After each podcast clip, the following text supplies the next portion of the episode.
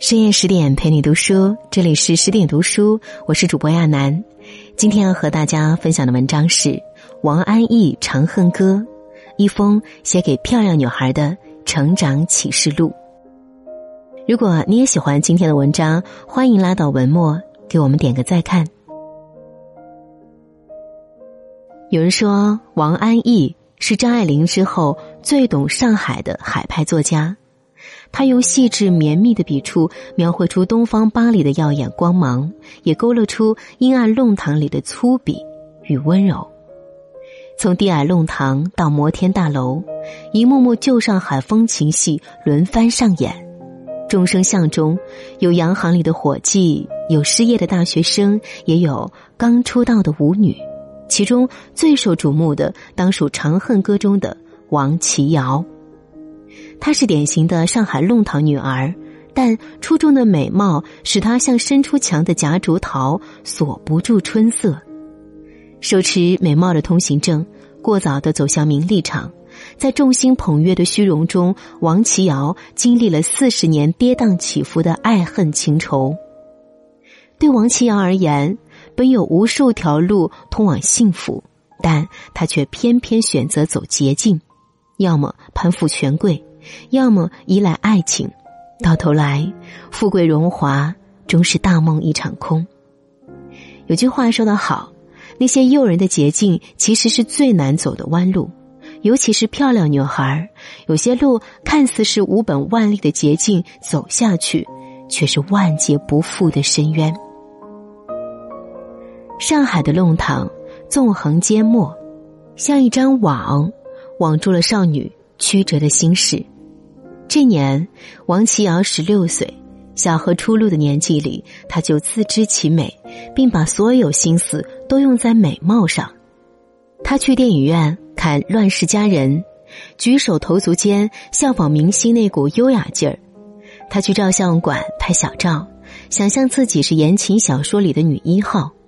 他学着像猫一样吃饭、走路，把文明戏里的时尚带进生活。不知不觉间，王琦尧的美越来越楚楚动人。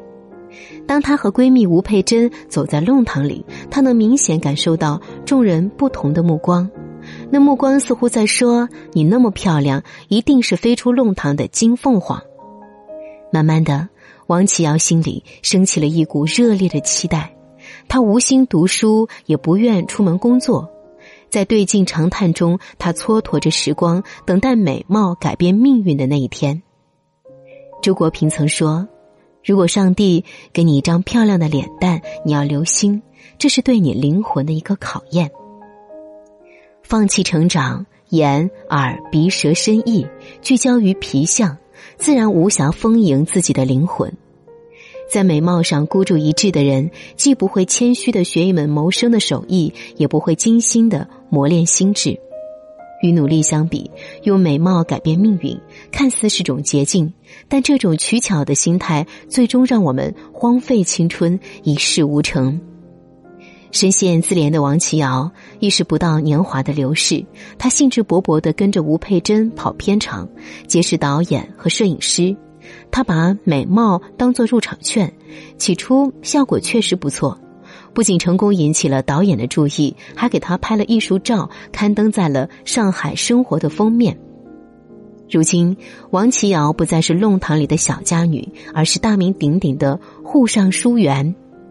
尝到甜头的王琦瑶，在众人怂恿中参选上海小姐。眼看记者名牌的花篮里，评委投来的康乃馨越来越多，王琦瑶在如梦如幻的喝彩中摘得了第三名的桂冠。从此，就连王琦瑶都不是，而是上海时尚界里的三小姐。然而，上海小姐的桂冠是一片浮云，夺人眼目，却转瞬即逝。热度退去后，王琦瑶从备选的豪宅搬回了弄堂。他变得敏感、惶恐，不知道在无人问津后要何去何从。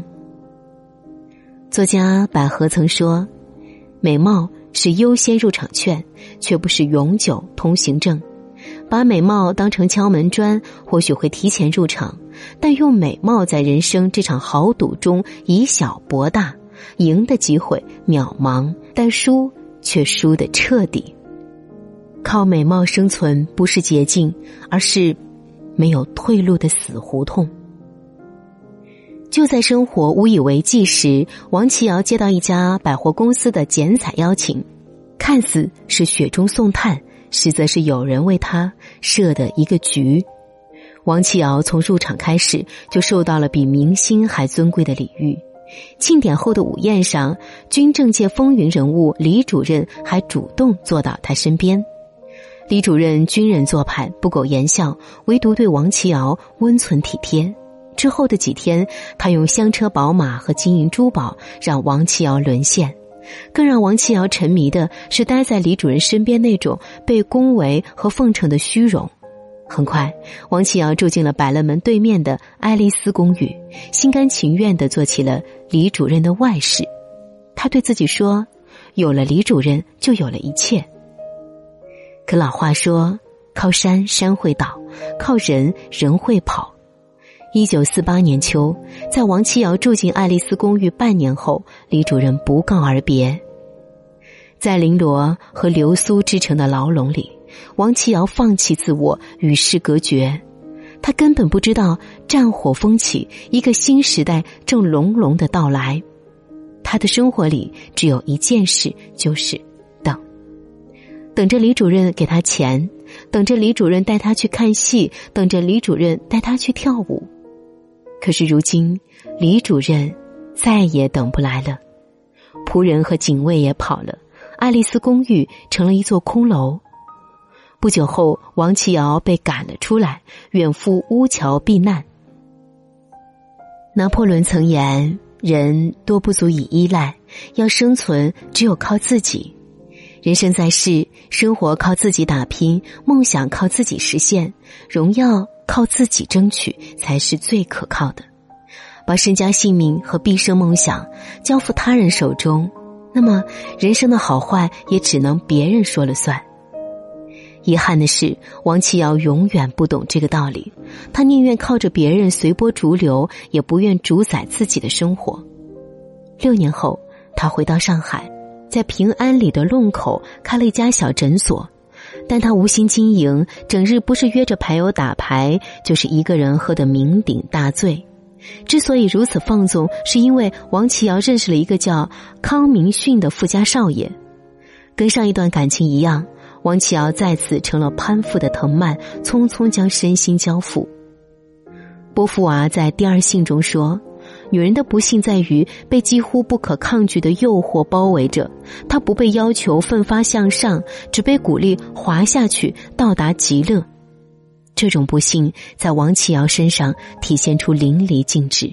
她始终被诱惑包围着，放弃自我奋进，选择靠别人这条捷径。”可是，走了这么久，这条捷径并没有带他走向极乐，而是一次一次推他跌入深渊。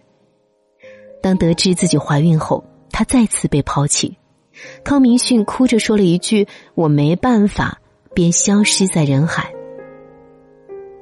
虽说苦难能造就一个人，但前提是人得清醒的从苦难中进行反思。如果固守己见，徘徊于旧梦不肯醒来，那么再多的苦难也不会点醒一个人。就像王琦瑶，她吃尽了苦头，但仍旧固守着沪上书园的旧梦，期盼着一个男人为她奉上全世界。不久后，王琦瑶偶遇了当年的追求者程先生。程先生是个痴情的人，他深爱王琦瑶，并不计前嫌的一直照顾她到生产分娩。程先生的出现让王琦瑶误以为自己仍风华绝代，他盲目自信于程先生对他的爱慕会为余生保驾护航。看不清生存处境的他，幼稚又莽撞。他一边感恩程先生，一边又和别的男人藕断丝连。最终，他的所作所为深深刺痛了程先生，逼他离开。他们的关系兜兜转转。又回到了原点。其实，回到原点还有王琦尧的生活。他带着女儿住回了弄堂，在左邻右舍的闲言碎语中低着头过活。俞飞鸿曾说：“女人最好的方式就是认清现实本身。有时候，生活是一团剪不断、理还乱的乱麻。想要活得幸福，需要一份清醒智慧，看得清自身处境，敢于接纳命运的安排，随机而动，方能求人得人。”时光轮转，王启尧的年代早已绝尘远去，但他却不愿醒来，更不愿承认。在时代掀起的巨浪中，不少人乘风破浪，敢将日月换新天，唯独王启尧把自己关在弄堂里，苦守着四十年前的辉煌。女儿微微长大后，远去美国，生活里又只剩他一个人。他偶尔会参加一些老上海主题的派对，穿着最爱的旗袍，端坐在角落。每当看到年轻人张牙舞爪的狂欢，王启尧就梦回十九岁那年的秀场。他浑浊的眼睛里泛出波光，闪闪烁烁，似有万种风情。在一次聚会上，有个叫老克辣的年轻人被王启尧深深吸引。二十六岁的他痴迷于旧上海风情，听闻王琦瑶曾是上海小姐，便心生爱慕。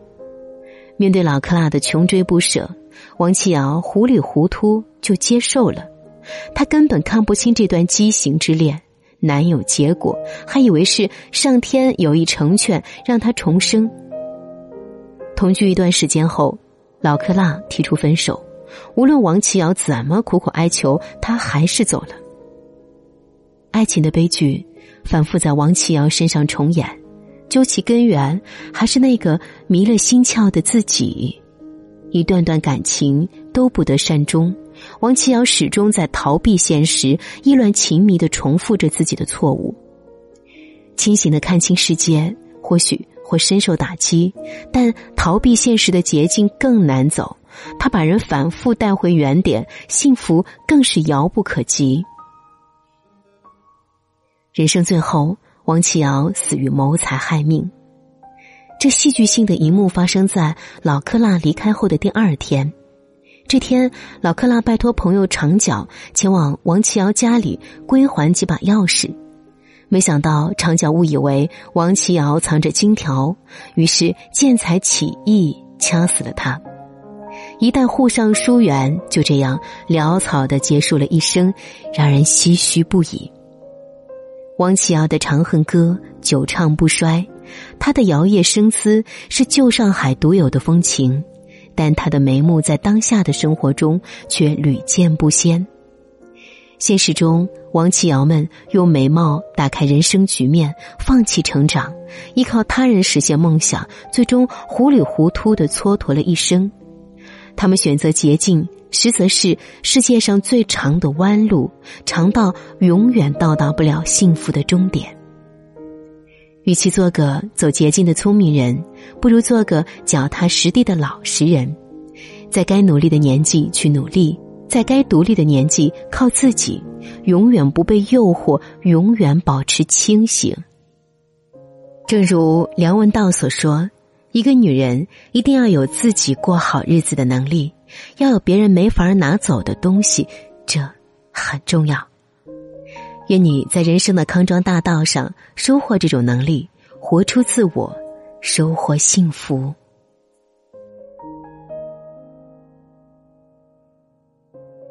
更多美文，请继续关注十点读书，也欢迎把我们推荐给你的朋友和家人，一起在阅读里成为更好的自己。